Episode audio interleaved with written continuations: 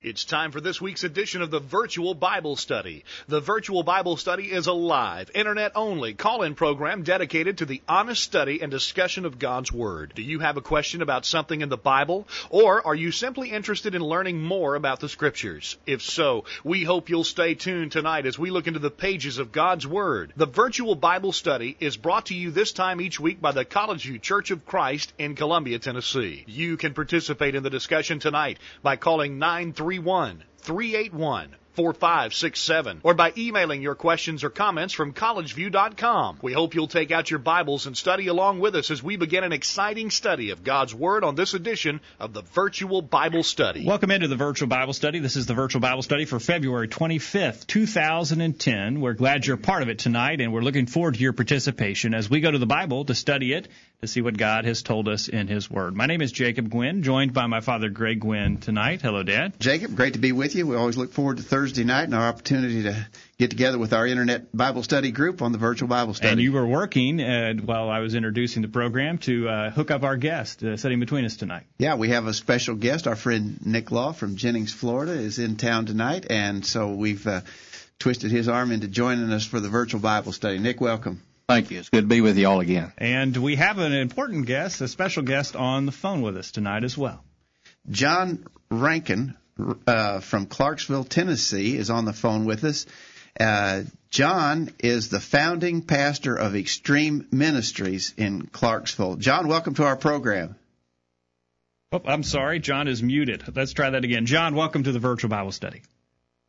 Hey, how are you guys doing? There, we've got you. We've got you. We got all our wires straightened out now. Yeah, thanks for thanks for being a part of the program tonight, John. And uh, I guess uh, we'll introduce you uh, as your signature file on your email uh, introduces you as the place where feet, fist, and faith collide. Yeah, that's a great tagline. okay, John, tell us about what you're doing up there. We, we first uh, learned about you via an article in the Nashville Tennessean, which talked about um, you you use mixed martial arts uh, as a as sort of an outreach tool, an evangelistic outreach tool to make contact with people that uh, need to be taught about the Lord Jesus Christ. Yeah, that's right. Um, uh, some kind of background before you know we go there. Um, I was a Satanist for many years before I became a Christian uh, was led to the Lord while I was in the Army, where I'm at right now in Clarksville, Tennessee. And uh, in roughly 1997, I felt God calling me to move back to Clarksville, uh, to the place where I was led to the Lord at, uh, to start a church. Um, and during that whole time, I was a professional fighter throughout my Bible college, um, and I've been I've been involved in mixed martial arts really close to its inception in 1996. And so uh, when I came here, uh, you know, I just did what I did all the way through my early years as a Christian. Um, started training mixed martial arts and started offering that. And then through the process of doing that, people started coming to know Jesus and uh, it became what it is today. Okay, John, for those of us who may not be totally familiar with mixed martial arts. Tell us, tell us what's involved. Well, it, used, it, as I understand from the Tennessean article, that this was illegal in Tennessee until a couple years ago. Well, it was. Uh, as a matter of fact, it was illegal in a lot of states uh, throughout the country, um, based on some number one bad marketing by the UFC in the beginning. But what mixed martial arts is is a combination of like high school wrestling, judo, jiu-jitsu, kickboxing, boxing um, in some of the martial arts uh, that are really notorious around the world. So this is basically no holds barred fighting. Yeah, they don't use that term anymore because once uh, the states legalized it, uh, there was the introductions of some rules for safety, uh, and they've done a really a, a great job um, of, of eliminating some of the stuff that could have caused potentially really serious injuries. Okay, now the, the, the fights, the fights, uh, do they typically occur in a in a steel cage? Well, it depends on where you're at in the country. Steel cages tend to run you about you know ten to twenty thousand dollars. So it depends really on the level of the show. Uh, a lot of the amateur shows use the boxing ring because it's you know a lot more uh, cost effective. Okay. So, but yeah, they are the stuff that takes place in the cage if you're watching it on TV. Now, it, it, I'm real uninformed in this stuff, John, but this is your purpose in uh, if, if you're in one of these fights, you want to get your opponent to submit and give up. And don't they use the expression "tap out"? He taps the the mat Yeah, to say he's done. Yeah, what would happen is is that could do like an arm bar or a leg lock or what's called a choke, which we use in the Olympic sport of judo, um, and the guy can give up without sustaining any damage to his body. Okay. And that's what makes the sport unique and actually makes it a lot safer than boxing. Is is that it's honorable to quit if you've been put in a position that could cause you harm. Okay. All right. Now that's the background on this kind of fighting. Tell us. We're more interested, obviously, in in the religious tie-in that you're making with this kind of thing. We and you're you're not the only one. You said you didn't know the other fellow mentioned in the Tennessean article. There was a there was a, a mixed martial arts match right here in our town of Columbia, Tennessee, uh, with another uh, religious leader out of Dickson, which is a town between you and us. And uh, he's doing he's doing sort of the same sort of thing. Uh, We're intrigued by the idea that something that seems to us now we're understand we're uninformed we've we've not been Sure, to any sure. of these matches but it seems pretty violent i mean and the idea of using that as an evangelistic outreach tell us tell us what your motivation your thinking on that Sure. Well, the first thing I'd like to probably just uh, ask you guys about is have you ever looked up the root of the word violence? Um, if you look that up, it means to actually violate someone else's rights. Um, and it's often used, especially in legal language, uh, when you're talking about rape, when you're talking about murder, theft, uh, to violate someone or to do violence on somebody is, is really uh, abusing someone else's privileges and rights. So the first thing that I would uh, I would argue is, is that it in in fact it is not violent because you have two adults that come into the ring under an understanding that we are going to compete against one another, and uh, so you know that in and of itself I think eliminates the word violent. Well i think you mentioned that uh, uh, this this mixed martial arts, in your opinion, is not as. I think in the article you were quoted as saying it's not as violent or not as not not as much potential for injury in this sport as maybe football or hockey. Absolutely, that is absolutely true. Um, and I'll use a couple of illustrations for you. In 20 years since mixed martial arts' inception into the United States, uh, there has been one death that was done in an amateur show because they didn't do the proper things, which was a, a CAT scan on the fighter before he competed. And just the last year, there were six deaths in high school football. Um, so in 20 years of mixed martial arts, we don't have uh, but one death. In the last year of football, we have six on the uh, high school level. All right, The now- other thing is, is, go ahead. Now, now my question would be to you, John. Uh, I, I would also be surprised to know that someone was even using football or hockey as as an, an evangelistic outreach tool. Uh, go go there with us. Tell us, Sure. tell, tell us. Uh, and, and I'd be interested, in, just from from a biblical point of view, what what is your what's your justification for using this methodology? No, no offense, John, but it seems to to be somewhat of a gimmick to try and uh, you know do the bait and Yeah, yeah. switch to you know lure Yeah. him in with the martial arts and then try and slip a little Jesus in on him on the on the side. Yeah, you know, and and some people have said that, and so I'll, I'll explain that in great detail if you let me. Sure. Um, you know, here's my perspective. Uh, in and of itself, football, hockey, mixed martial arts, cross stitching, motorcycle racing, drag racing, uh, or any other type of activity that you can think of absolutely has nothing to do with the gospel in and of itself. Uh, where I come in at is is that, and it doesn't matter to me what you're doing. You could be bowling or playing golf. That the process of introducing the gospel to these people is not in the sport in and of itself. It's through the relationship building that happens because I share a, a hobby and a common interest with you. And over the course of a couple of weeks, a couple of months, maybe even a couple of years, you and I will become friends. As we become friends, we will begin to hang out. And then if I'm being really what Jesus told me to be, which is salt and light to the world, you will eventually see my faith and begin to ask me questions of faith.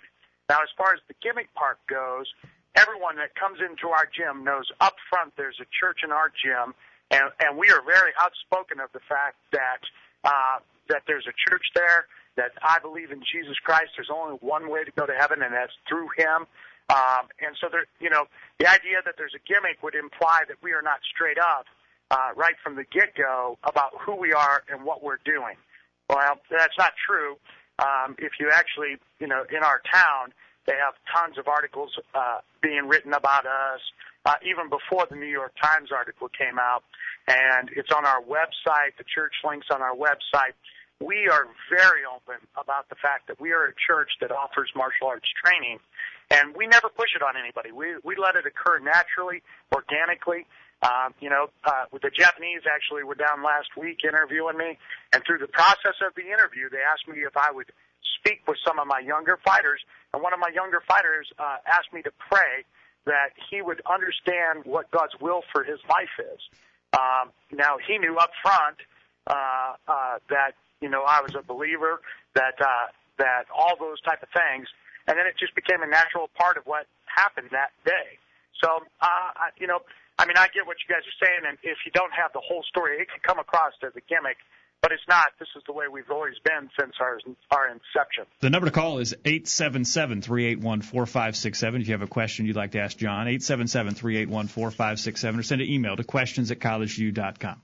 Uh, John, I, I, you know, in talking with you, I got I got to admit that I think a lot of Christians do what you're suggesting. They may not call it the same thing. You call it relationship evangelism, uh, but you know, uh, we get out in the community. Maybe we get involved in little league baseball, or invite a uh, neighbor over for dinner. Invite a neighbor over for dinner. Maybe right. join the, the Lions Club or the uh, something like that, with the idea that we'll meet people, we'll establish some kind of relationship with them, and we might be able through that to influence them uh, in in spiritual matters. Uh, so you know.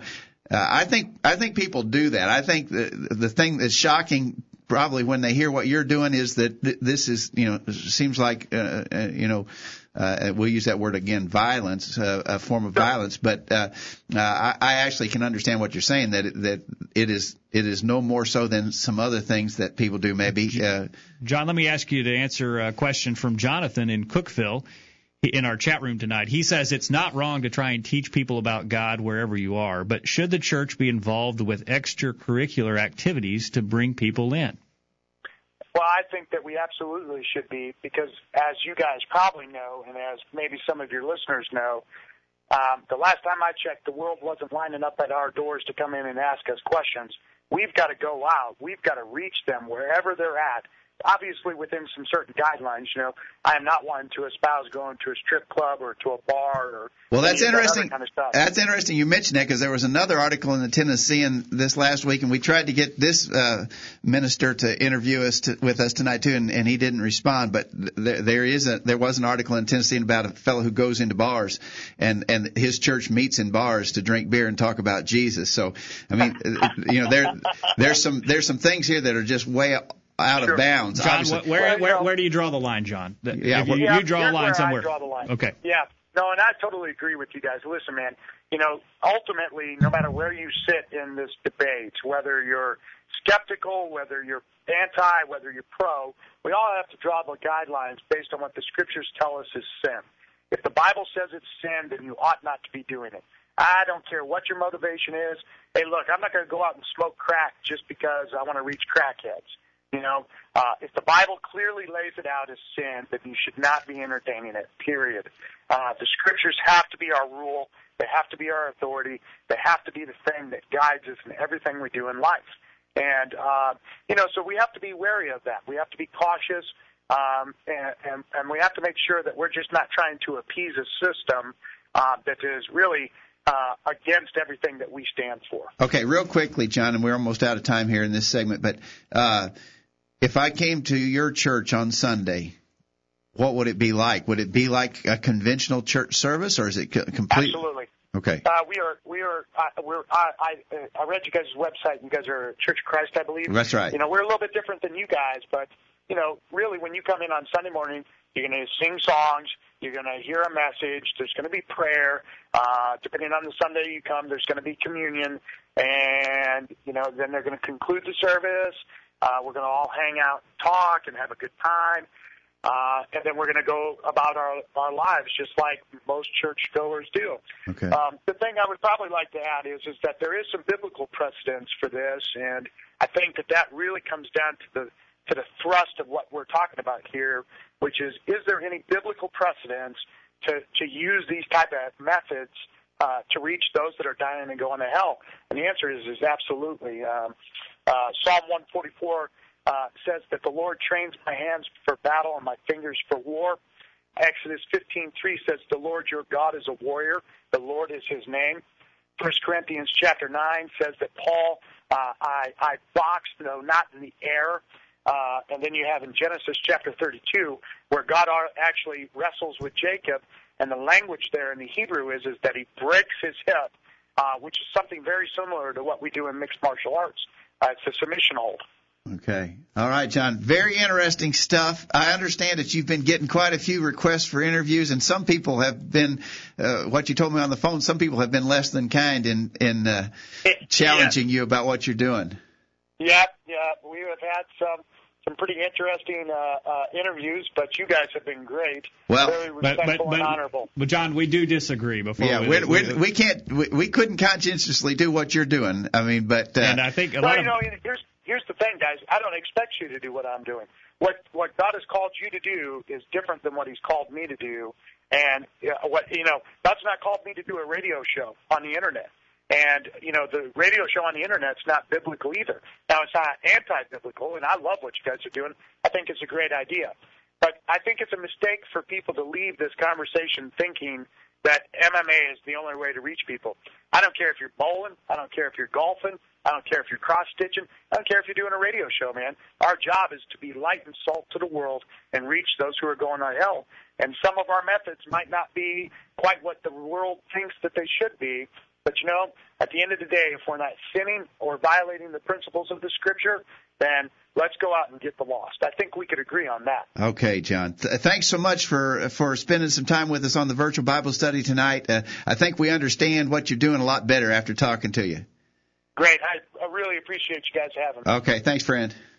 All right. Eight seven. Thank you, John. Eight seven seven three eight one four five six seven. What do you think about the mixed martial arts? You think it's authorized? You think it's something that we ought to be engaged in? Uh, are there any limits uh, to what we can do? Uh, that's pretty far out there. Do you think that's acceptable? Where do you draw the line? Let us know your thoughts. Eight seven seven three eight one four five six seven. Questions at collegeview.com. Don't go anywhere. We'll be back right after this. You won't want to miss what we talk about next. The discussion continues right after these important messages. This is Greg Gwynn with this week's Bullet Point. The newspaper story told about a 19 year old woman who filed suit against a bar that served intoxicating drinks to her and against a man who purchased drinks for her and then loaned her his car to drive home. She sustained injuries when she wrecked the man's car and claimed that the bar and the car owner were negligent in the matter. Much could be and has been said about the problems of teenage alcoholism, drunken driving, selling of intoxicants to minors, and so forth. It is sad but true that this kind of indecency occurs all too frequently in our perverted society.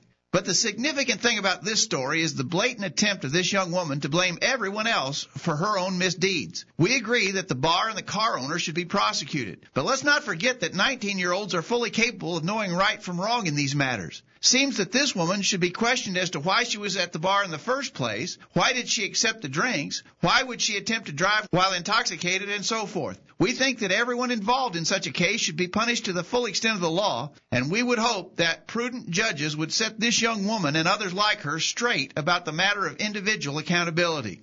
What we see here is basic human nature in action. We all tend to point the finger of blame at someone else to excuse our own failings. Men have been doing this ever since the Garden of Eden. It obviously continues to this very day. Even in the Lord's church, we frequently hear of those who point to others when they ought to be searching their own hearts about the sins that have been committed. The fact of the matter is that these pathetic efforts to blame others for our own faults sounds no better now than it did way back in the Garden of Eden. That's this week's bullet point. Think about it. My name is Jack Coleman, a member of the College View Church of Christ. We're glad you're listening to the virtual Bible study, and we hope you'll tell others about the program. We're always open to your feedback concerning topics for discussion and suggestions as how we can make the program more effective. Drop us a line at questions at collegeview.com or call us toll free at 877 381 4567. Quit checking your email. The commercials are over and the virtual Bible study is ready to roll. Take it away, guys. And we're back on the virtual Bible study tonight. Thank you for being a part of it. We just concluded an interview with John Renken, who is engaged in mixed martial arts to try and pull people to Christ. What do you think about that? Send us an email, get in the chat room, or let us know your thoughts over the phone at 877 381 4567. Jacob, during the break, the three of us were sitting here talking about this situation, and there, I think there's there's a, a couple of things that we would want to emphasize after talking to John.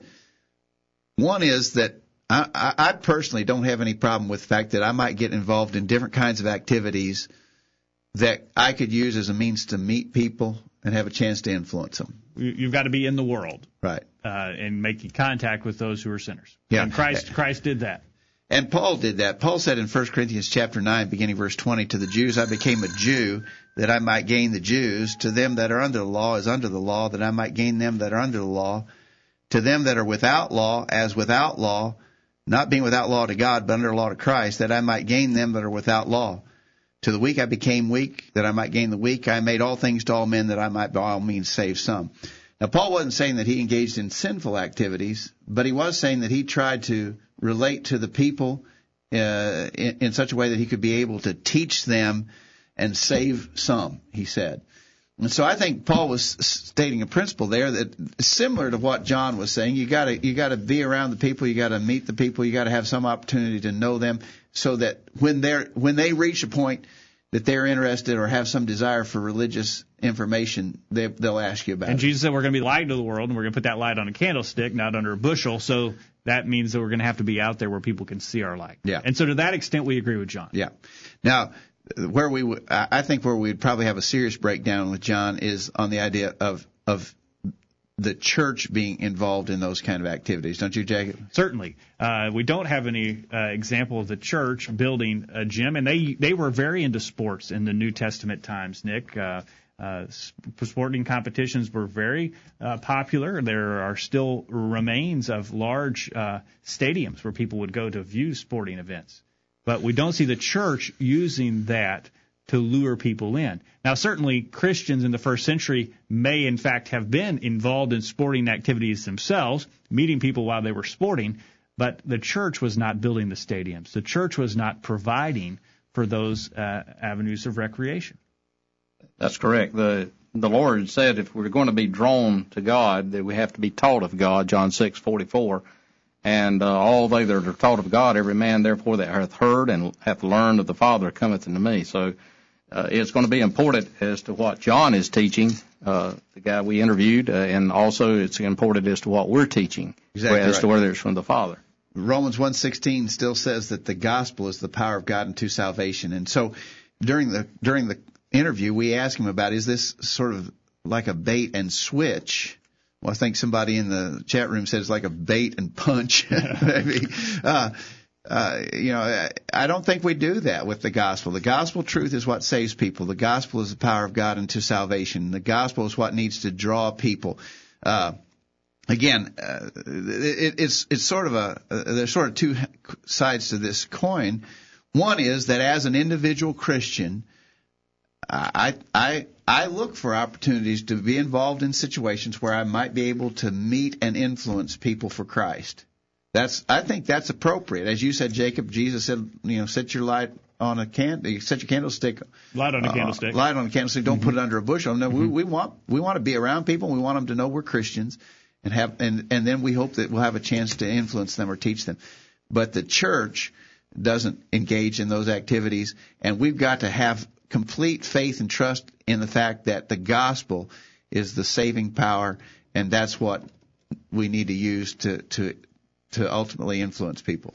877-381-4567 if you want to comment on the phone tonight or send an email to questions at collegeview.com. Jesus encountered the same type of scenario in his day in John chapter 6 uh, when he fed the multitudes and the multitudes then were drawn to Jesus not for what he was teaching but for the physical and carnal attraction much like many in the world today are using the physical and carnal to attract people to themselves. Again, it seems like John may be doing that with his mixed martial arts, uh, trying to attract people to him with the mixed martial arts and then teach them the gospel. Jesus said, though, he condemned the people for being interested in carnal means. In John chapter 6, verse 26, Jesus answered them and said, Verily, verily, I say unto you, you seek me not because you saw the miracles, but because you did eat of the loaves and were filled. Jesus wants to draw people the gospel, not to their carnal attractions. Exactly right. Um, we mentioned in our interview with John uh, another article that was in the Nashville Tennessean that talked about a, a group known as the Axis Church. Their preacher is Jeremy Rose. We tried to get uh, him to join us for an interview tonight, but we didn't get a response from him. This Axis Church, uh, very unorthodox. Uh, on the, the article says on a Monday night, Rose and five guys from his church sat around a table at JJ's Market and Cafe in Nashville, drinking beer and talking about Jesus. Sounds pretty unorthodox. This group, this Axis Church in Nashville, one of three local churches with ties to a church planting group called Acts 29. I hadn't heard of that before this article. I looked them up on the internet, and they're using it says this group Acts 29 attracts young men with unconv- with an unconventional approach to religion. I would say meeting in a bar and drinking beer to talk about Jesus is unconventional, Nick. Uh, but they they have 200. They've already launched 200 churches, and 100 more are in the works. They they're founding uh,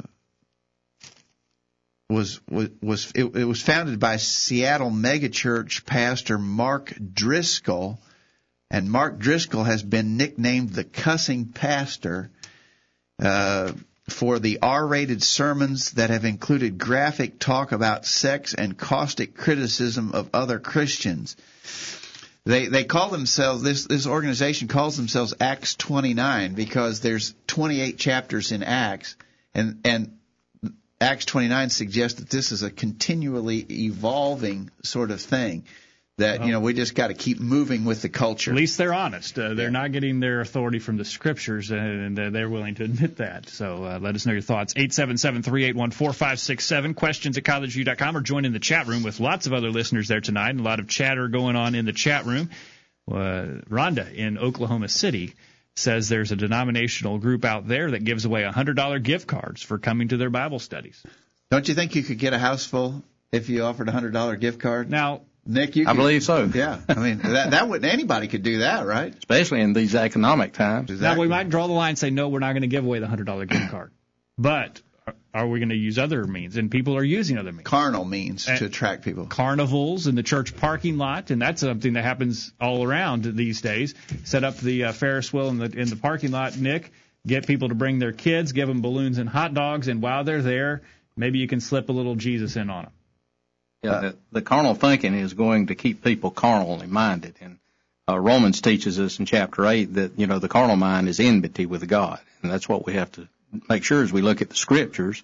You know, the scriptures are profitable. The Acts 29, those guys are showing very clearly that they don't believe 2 Timothy 3, 16 and 17, that the man of God is completely furnished. Titus and others were completely furnished uh, in the first century, and yet they're adding uh, new things. Exactly right. Paul condemned the Corinthians in 1 Corinthians 3 because they were carnal and not spiritual. And and so, you know, our purpose is not to attract a, a, a, large crowd of carnally minded people. We're trying to help people establish a spirituality in line with what the Bible teaches that God desires in us. All right, we need to take another break, and during the break, we'd like to hear from you. Well, give, give us a call right now during the break and get on the line. We'll bring you up on the other side, eight seven seven three eight one four five six seven. The number is toll free or send an email to questions at collegeview.com. One more break uh, to go after this one. We got the bottom of the hour break, and we'll continue the discussion right after this. Did you hear what they just said? Call in during this break and let everyone know what you think. The virtual Bible study continues after this announcement. I'm Greg Gwynn, a host of the Virtual Bible Study. Thanks for joining us for tonight's program. The Virtual Bible Study is presented weekly by the College View Church of Christ in Columbia, Tennessee. Each week on the Virtual Bible Study, we simply engage in a study of God's Word in an effort to better understand it, better understand how God views us, and better understand what He wants from us in our lives. We're not studying any creeds. We're not studying any books written by men. We're just studying the Bible. And we're trying to study the Bible alone without any of our opinions or wisdom mixed in. We're only interested in what our Creator has revealed to us in His Word. We realize that we're fallible and cannot direct our own steps. As a result, what we think or feel doesn't really matter. All that matters is what God has said. So that's what the virtual Bible study is all about. It's pretty simple, isn't it? Thanks again for joining us tonight, and we'll hope you'll make plans to join us every Thursday night for the virtual Bible study. I am Nestor Sanchez from Arica, Chile in South America and I love to listen to the virtual Bible study. And this moment, I invite you to participate in this program too. Gracias. Share your comment with the world. Call in now and be a part of the virtual Bible study. Now, back to the program. Welcome back into the virtual Bible study. If you are not in the chat room, follow the instructions on your screen to join in the discussion with other listeners. But better yet, give us a call at 877 381 4567. Or if you'd like your comment to be uh, more uh, seen, send an email to questions at collegeview.com. Jonathan in Cookeville, Tennessee says, if I as a person want to get involved with a sporting event simply so that I can try to be a good Christian example to those I'm around, that's great. However, the question is still, where does the church fit into this? We simply don't see those methods being used in the Bible. Anthony in Columbia. I think Jonathan, by the way, I think Jonathan's right on the mark there. I mean, bottom line, we don't see the church using these kind of methods in the first century, even though we know that first century people were uh, they were very interested in athletics. I mean, uh, we, we we know the history of of Greece, for instance, and the uh, athletic competitions that they engaged in in the very time that the New Testament was being written, and yet there's no reference in the New Testament to the church being involved in using those kinds of methods to attract people. All right. Uh, Anthony in Columbia agrees. He says, I guess I don't have an issue with using hobbies to reach people, but can we institutionalize this and make it a part of the church's work?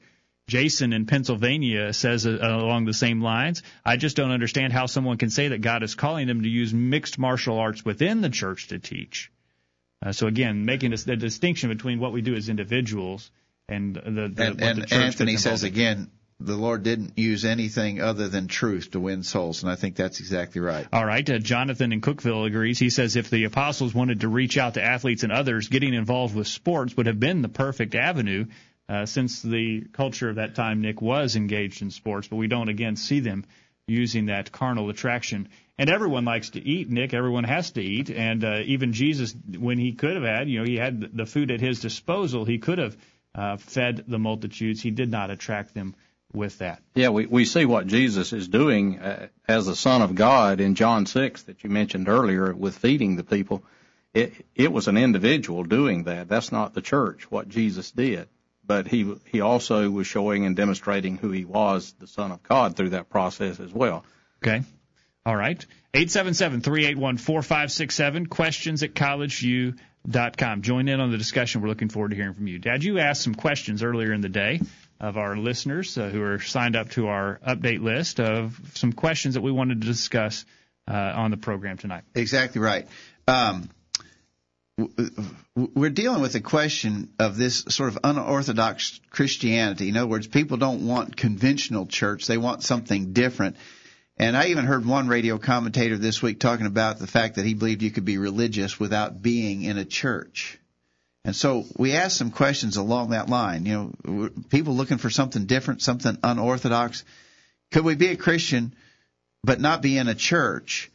Uh, and so here's the questions we sent out to our update list earlier today. How would you rate being a member of a church? Not necessary at all, number one. Number two, a good thing to do but not necessary. Number three, necessary but not critical to one's salvation. And number four, absolutely necessary. And I ask you to, to explain and defend your answer. How, what do you think? Do I need to be a member of a church? Is it is it a part of God's plan? Is it a necessary thing, or can I just sort of be a Christian at large? That's that's that question. What do you think? Uh, is, is it necessary or not necessary, basically? And then two follow-up questions to that. What are the benefits of church membership? And number three, what are the potential negative aspects of church membership?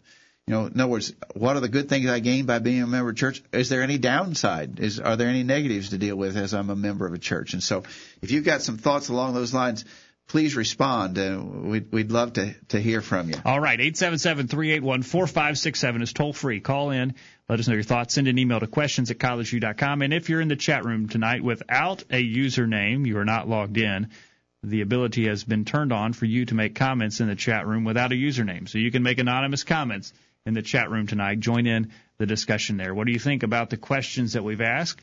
Uh, do we need to be a part of a of a church? It seems like uh, churches in our society today, Nick, are becoming very unpopular. And uh, if you say the word church, it's almost like uh, you're saying something uh, something bad to many people. They don't want anything to do with it. Yeah, and I think a, a lot of that has to do with uh, the perception that people have about what the church is. Uh, we see in the New Testament that uh, you know the Bible teaches very clearly in, in passages like Romans uh, chapter uh, 12 and also 1 Corinthians chapter 12 that there we are members one of another. We we have responsibility one to the other. Uh, the Apostle Paul in Acts 9, uh, when he was trying to join himself to the church after Ananias had baptized him, and of course he had been added by the Lord to the universal church, but he's trying to be a, a glued to that local group of disciples at Jerusalem, and of course they were afraid of him. And and yet we see people today have a misconception about uh, their responsibility to be part of a local church. So Paul's understanding was that he needed to be a part of a local church, and he went. It wasn't comfortable probably for him when other people were afraid of him, but he made the effort to to join uh, with other members, other. Uh, he, he didn't delay when he arrived in Jerusalem. He didn't delay to seek them out. Uh, he he took the initiative. You know, sometimes people say, "Well, they move to a new new area and they say, well, you know, I might get around to looking for a church, or uh, uh, maybe if they approach me, you know, I might decide to be a member of a church. Paul took the initiative in that matter. He he sought them out and he didn't delay to do it. Uh, the church, I think, one of the things we see in that text in Acts chapter nine is the church put him to the test to make sure he was a true and genuine Christian. Uh, you know that you get the idea that there that the church has a right to put people to the test before they extend fellowship to them to see if they are uh, uh, faithful to the Lord. But but when they did with Paul, they found that he, uh, Barnabas spoke up in his defense, and and they extended fellowship to him, and he he got busy working as a part of that congregation. Yeah, he, he and Barnabas also went on down to Antioch and became uh, members of that church, and we see the great work that they did there uh, through the direction of the Holy Spirit to the brethren there in Acts 13, going out preaching. I got a got an email from John. He's apparently listening as uh, now uh, on the air. John uh, asked us about Exodus 15 verse 3. He said, "I noticed no one's addressed Exodus 15:3, which says the Lord is a man of war, the Lord is His name." So what about that? Uh, does that suggest? You know, he, I think from those several verses that John mentioned in our interview, he's saying, you know, those kind of verses to him would imply that using mixed martial arts or something like that is is okay because the Lord is a man of war. Well, and uh, and and God does use uh, use men to execute judgment on people uh, today. Even uh, we believe He's done that throughout time, but His kingdom today is spiritual in nature. Uh, so He's not in, instructed us to be uh, violent towards others or to uh, to to be bloody uh, today. Now, the question about whether or not martial arts is simply a, an athletic adv- venture or if it is actually, you know, wanting to do harm to someone else is another issue that we could discuss. Um, but uh, God clearly has told us not to be wanting to do harm to others. Well, when we think of the Christian armor today, back in those days, Nick, in the Old Testament times, God sent the children of Israel out to do war in physical armor. But the Christian's armor today in Acts or uh, Ephesians chapter six is uh, is a spiritual armament. Okay. We don't fight a carnal warfare. God is ordering people to go to war. We see there he's fighting in the particular text he's speaking of with Pharaoh. Of course, God is fighting the battle for them. They didn't really actually turn around and fight. Uh, we see that God drowned the Egyptians as they cross over the Red Sea.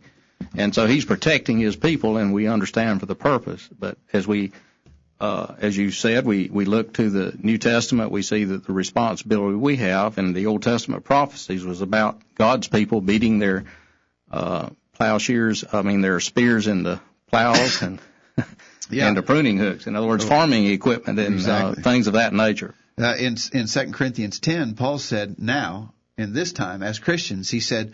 we walk in the uh, for though we walk in the flesh we do not war after the flesh for the weapons of our warfare are not carnal but mighty through God to the pulling down of strongholds. That goes along with what Jesus said in John chapter 18 verse 36. He said, "My kingdom is not of this world. If my kingdom were of this world, then when my servants fight, that I should not be delivered to the Jews.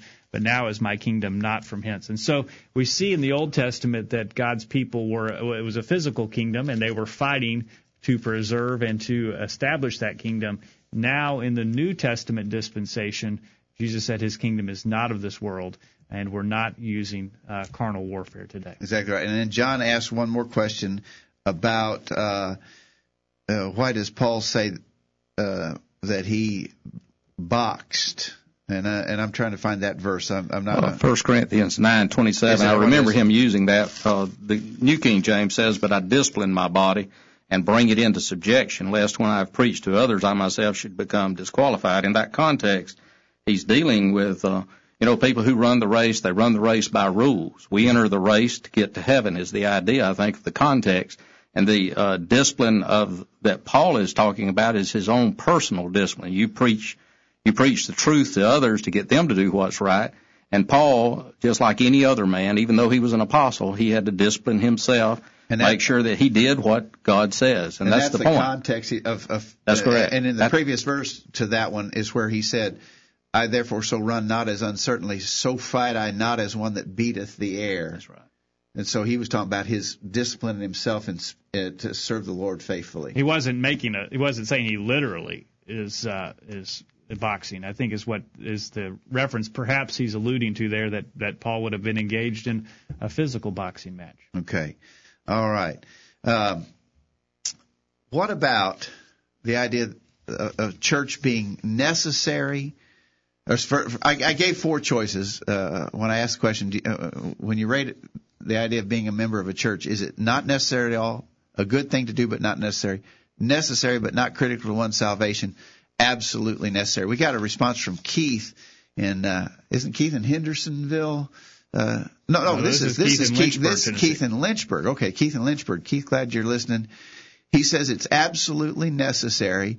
One must have a group to keep all accountable, to edify and exhort one another, and to participate in worship uh, with. Jesus said in Matthew 18:20, "For where two or three are gathered together in my name, I am there in the midst of them." In Hebrews 10:24 and 25, let us consider one another in order to stir up love and good works, not forsaking the assembling of ourselves together as the manner of some is, but exhorting one another, and so much the more as you see the day approaching. I would I would certainly agree, Keith, with you on Hebrews 10, suggesting the idea of the importance of assembling with Christians, the importance of being a, a, a member of a local congregation where I can encourage others and gain encouragement from others. I think Hebrews 10, 24 and 25 definitely suggest that. Uh, I'm not so comfortable with the use of Matthew 18:20. Nick, before the program, we were talking a little bit about that. I hear a lot of people who use Matthew 18 verse 20 to suggest that where two or three are gathered together, there I am in the midst of them. I don't think that's talking about a church assembly. Uh, Nick, could you explain that a little bit? Well, as I think of the verse, uh, certainly uh, two or three would be in a church assembly, but at the same time, we might be two or three like we are tonight. We're not a church assembled together. We- we We're not the church acting uh, per se, uh, as just because we're together. That could get us in a But- lot of dilemmas too. Say the three of us go into business together. Now is uh, the church involved in uh, some kind of a business venture? And I believe in uh, is it Matthew 15 uh, previous to that in 18 where it's talking about uh, brethren. You know, when someone uh, sins against you, you go to the, go to the brother, let him know the uh, sin that he has committed. If he won't listen to you, you take two or three more, uh, and then it, of course, in that. That, that's a process of two or three people that I believe the very principle of, of the verse there would say when when you two or three meet together, you're you're you're meeting together, doing by the authority of Christ to try to solve this issue. You're still not the church. Right. Uh, Because could, the third step would be you, you take it before the church. Yeah. So, uh, but so I would agree with it. That you could have just two or three people who are make up a local church. That that may be the case, uh, and they would be the church functioning. Just because you have two or three people together does not constitute a church. Exactly I guess is I think when when G, so so the context of that statement in Matthew chapter 18, where two or three are gathered together, the context of that is he had just told them, if you've got an unfaithful brother, try to restore him. And there's a there's a three step process there. that He sets forth, try to restore this one who's sinned. And if he doesn't, if he won't repent, then Jesus said, let him be as a heathen man and a publican. And he says, the next verse, verse 18, for whatsoever ye shall bind on earth shall be bound in heaven, whatsoever ye shall loose on earth shall be loosed in heaven. In other words, he said, basically, he said, I'm with you in that. You take these steps righteously. You, you take these, uh, different methods to try and restore this brother, and I am with you in that matter. And when you join together in such work, I am with you. He's not saying I'm with you in an assembly, a worship assembly. he's saying I am with you in these matters when you're following my will, even in something like trying to discipline an unruly brother. All right. Uh, Peter has responded. He's from Stoke on Trent, England. We heard from Peter several weeks ago. We hadn't heard from him in a while. Peter, glad that you've found us again on the virtual Bible study. He says, in response to your question, I would say that it is necessary but not critical to one's salvation, is where I would come from. My personal situation is such that I am unable to attend church every week due to work commitments. I attend communion at my hospital's chapel when I'm able to get my lunch break to coincide.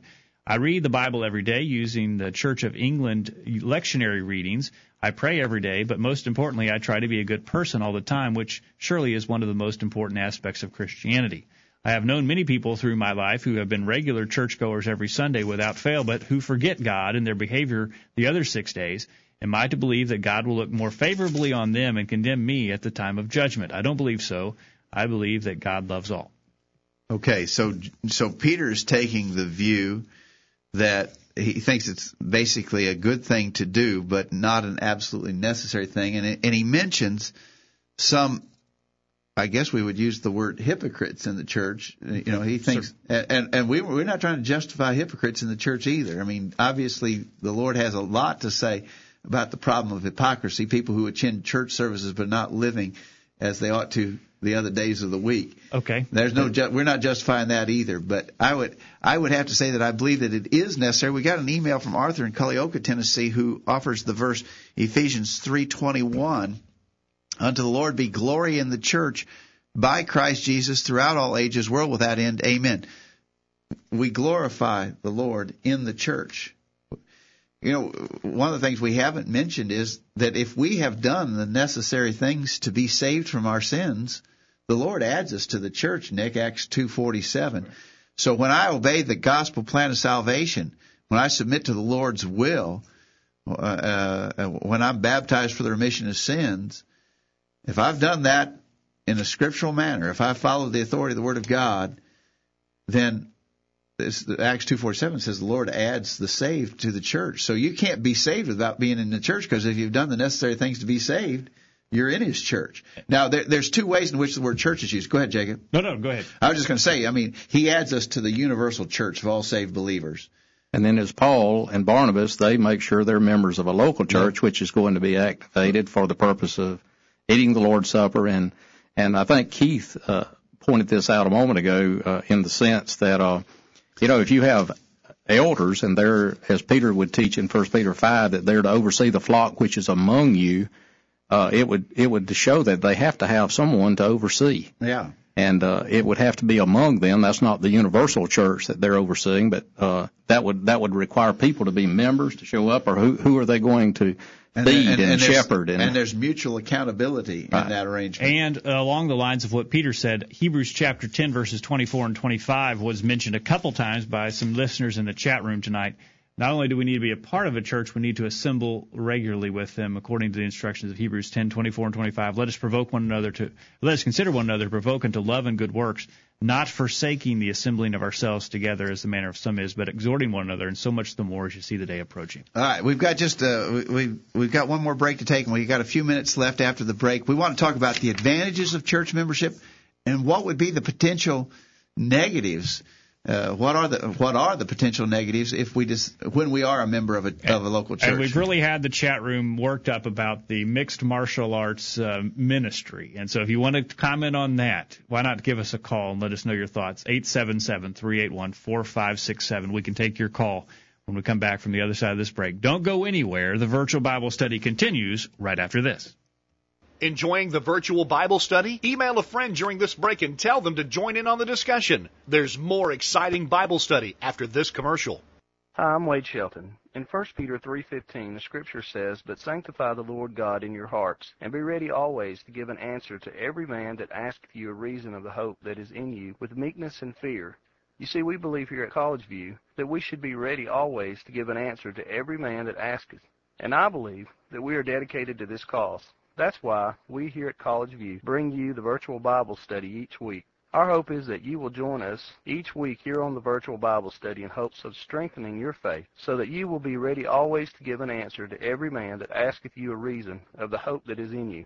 Please join us here every Thursday night on the virtual Bible study. I know that it's worth an hour of your time. My name is Cole, and I'm eight years old. My name is Thomas, and I'm seven years old. And our families love to listen to the virtual Bible study. And whatsoever ye do in word or deed, do all in the name of the Lord Jesus, giving thanks to God and the Father by him. Colossians 3:17. Now, back to the program. Welcome back to the virtual Bible study tonight. We're glad you're a part of it. Join in uh, as we are running out of time. Send us an email, give us a call, or join in the chat room. In regards to being a member of a local church, uh, Jacob, we've got a, uh, an email from our friend Al down in Florida. Hadn't heard from you, Al, in a long time. Good to hear from you. Uh, Al used to be in Grinnell, Iowa, and I passed a trailer with Grinnell, Iowa on the side of it on my way to work today. Really? Yep. Yeah. We used to know Al in Iowa. Nick knows him in Florida. Uh, he he he's been he's, he's been several places, and uh, we're glad to hear from him again. He says to piggyback on Acts 9:26, which Nick alluded to. He says, Hear what the Apostle Paul said in Philippians 4, verse 9. The things which you learned and received and heard and saw in me, these do, and the God of peace will be with you. So he said, Do what you saw me do. Now, obviously, Paul saw the necessity to identify with a local body, as we were mentioning from Acts 9. It was his practice to arrange his affairs to be where he needed to be, to do what the Lord expected of him when he needed to be there. For instance, in Acts 20, verses 5 through 7. So so Paul saw the advantage of local church membership, and he said, and and he and he joined himself to local bodies of Christians when he was in those places, and he said, "Do what you saw me do." So Paul's example is of that. He says the inverse of Philippians 4 9 is fail to follow Paul's example as a disciple, and the God of peace will not be with you. I think that's true. Thank you, Al. All right. Sharon in the chat room makes an, an interesting analogy. She says, if a member of a physical body is cut off, it dies. The same with our spiritual body. We will die if we forsake the body, being the church, and the assembly of that church together. Okay. Jason in Pennsylvania makes another analogy. He says, I love the illustration of coals on a fire. If one falls off, it grows dim and dies, but if it's put back on, it burns hot again. The coals burn hotter and longer than the together than they do individually, Jonathan says. Here's an email from our friend Gary in Jackson, Tennessee. Gary says, in consideration of the question, is it optional for believers to band together with other local believers? His question is, is coming together for the Lord's Supper optional? Paul, okay. when writing concerning the Lord's Supper, and he, he references several verses from Acts, or excuse me, 1 Corinthians 11, he says, Come together when you come together in the church, when therefore you assemble yourselves together. Wherefore, my brethren, when you come together to eat, wait for one another. So several several references there to coming together. You got to come together to observe the Lord's Supper. That's not optional. You know, it's uh, interesting that uh, I can imagine Christians in the first century where they're being persecuted. I can imagine that they're looking forward to that time that they can come be with other people who are have that same faith. Oh, but on, on the other hand, if it wasn't necessary, why, they, why, why would they put themselves at risk? Right, but Paul just takes it as a, an established. You're going to be coming together on the first day of the week, yeah. and when you're coming together, you do this. And yeah. so, it, it, exactly the opposite of many today who who dread coming to worship with their their brethren. Right. Gary goes on. Must every Christian be a member of a local church? There is no such thing in the New Testament scriptures described as a membership at large or freelance members of Christ's church or floating members of the body. Circumstances of life must be considered before answering this question in some cases. The essentiality of local church membership is contingent upon two important factors. One being where other Christians are. The Ethiopian nobleman may have found himself without the company of other Christians as as he was converted en route to his homeland. I, I think that's a good point. You know, he, he he may not have had a church to to be a member of at least initially till he converted some other people. And then number two, they're walking according to truth in the congregational beliefs and practices. The concept of many churches teaching diversified doctrines is contrary to the scriptures, 1 Corinthians 1.10 and following. Nonetheless, pure and biblical Christianity demands one to be an active member of a scriptural local church, one teaching and practicing only the doctrine of Christ, 2 John 9 through 11. Granting these two conditions, membership is essential. There is no other way for believers to continue to, stead, to be steadfastly in the apostles' teaching and fellowship and the breaking of bread and prayers where all that believe are together, Acts chapter 2. I think you're right, Gary. I appreciate those good comments. All right. We appreciate those. We still have time if you want to give us a call or send us an email uh, to take your thoughts. Now, you uh, mentioned in your questions, and we've got just a little bit of time to get into this, what are some drawbacks and what are some benefits to church well, membership? I, I think we've talked about some of the benefits, the idea of mutual accountability, the the encouragement that we get from others when we assemble together and work together in a local church. So, sort of the sense of brotherhood and camaraderie that is so vital to all of us. I think every every one of us as Christian would say, I couldn't do without that. That's very important. And the Lord, that's that's according to the Lord's wisdom. The Lord saw that that this was a need. Uh, so I, I think we've kind of covered the benefits. What about some of the negatives? What what do you think might be some of the well, uh, Peter in England, he says, uh, I've touched on one of the most common, in my experience, negative aspects of church membership in my earlier message, and that being of the, on, the Sunday only Christian, where they uh, come to church on Sunday, then six other days of the week they live however they want. But he says also it's possible to become very denominational oriented and lose sight of the wider picture that we're meant to be serving the Lord. Um, and certainly, um, we know that denominationalism is condemned in the scriptures, uh, Nick. Uh, the Lord wants his believers to be unified the same way that he's unified with the Father. Uh, and so the denominational concept in the world today is not true and not uh, uh, acceptable to God. Yes, uh, there are so many local churches that are denominational in their nature, and then some of some of the Lord's people and the concepts that they have uh, if we were to become members of that, then we would just be members of what the Lord would be condemning. And, uh, of course, that would be a downside to be, play, just place membership anywhere, as we've spoken. So not only does a local church have responsibility to investigate, the, you know, people as to what they are sharing together in, and, and we must be sharers together in the truth for our fellowship to count as we would study in 1 John 1. You know, we need to have fellowship with Christ and the Father so that our fellowship one with the other in a local church is uh, acceptable and not something God would condemn. The churches there in the Revelation letter, we see things that they were having to correct, but at least they were working on the problems, and the letters were for that purpose, the same as First Corinthians. Many problems among, and we have to deal with those things, and we may look at that as the downside.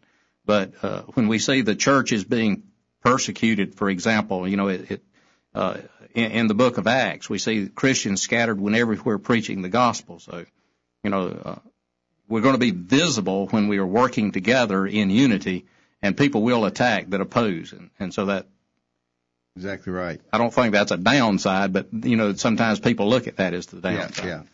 I, I would think a potential downside might be, you know, churches have problems. Every church has problems. All the churches in the New Testament had issues like at Corinth. There was a there was a world of trouble at Corinth, but it was still the right thing to be a part of that congregation and and to uh, uh, so you know con- churches local churches are made up of fallible human beings and therefore we're going to have issues to deal with and that's sort of a downside maybe to local church membership but it's still a necessary thing. That's right. Well, we're out of time, but we've had a good discussion tonight, and uh, we do uh, want again appreciate uh, John Renken for being a part of the program. We agree with him in part, but we disagree with him in that the fact that he's making it a part of the church's work to uh, be engaged in these. He, he sent in one more email, Jacob, in which he was suggesting that God didn't, or the, the Lord didn't tell Roman soldiers that they had to give down, give up their swords or their weapons, and he even told his disciples if they didn't have a sword, go buy one. And I think I think John there is, is still trying to emphasize the idea of the fighting part of, of the fighting and part. That's, that wasn't really our focus. Yeah. All, uh, it, the, our focus was more on the idea of this unconventional approach to Christianity. Try, trying to lure people in with that, but uh, again, we we don't have a problem with being out in the world and trying to get contacts, Nick, but we do have a problem with trying to sort of lure people with those with those yeah, carnal we, means. We want them to be drawn to Christ, to His shed blood, and and and the faith that is in that we have we must have in the gospel, rather than to carnal things. Carnal things are going to go away, and uh, they're and if we've attracted them with carnal things, yeah. then they'll go away when the carnal things go away. That's right. If if that's what has attracted them, then uh, they're not going to be able to be steadfast. One last verse might be a good one to sum it up, Jacob. Uh, Arthur in Culleoka sends in the verse Acts 20:28, which mentions the church, which Jesus purchased with his blood. The church is important. Jesus he purchased, purchased it with his blood, blood. Yeah. and uh, if he purchased it with his blood, that's who he's going to save, and yeah. so we need to be a part of it. All right. Well, thank you, Nick, for being a part of the program tonight. Appreciate y'all having me. Thanks, Dad. Thank you, Jacob. Appreciate the study tonight. And we appreciate you being a part of it on the other end. We hope that you benefited from our discussion. We hope that you'll make plans to be back here next week for another edition of the virtual Bible study. In the meantime, we encourage you to put God first in your life, study His inspired word, the Bible, and live by it every day You'll never regret it. Thanks for listening to the virtual Bible study brought to you by the College View Church of Christ. The College View Church of Christ meets at 1618 Hampshire Pike in Columbia, Tennessee. If you are in the Columbia, Tennessee area, we encourage you to worship with the College View Church of Christ on Sunday mornings at 9:30 and on Sunday evenings at 6 o'clock. The College View Church of Christ also welcomes you to attend their Wednesday night Bible studies at 7 o'clock. If you have any questions about something that was said on tonight's broadcast or would like more information about the College College View Church of Christ, please call 931 381 4567. That number again, 931 381 4567. Or for more information on the internet, visit collegeview.com. Be sure to tune into the virtual Bible study this time next Thursday for another informative study of God's Word.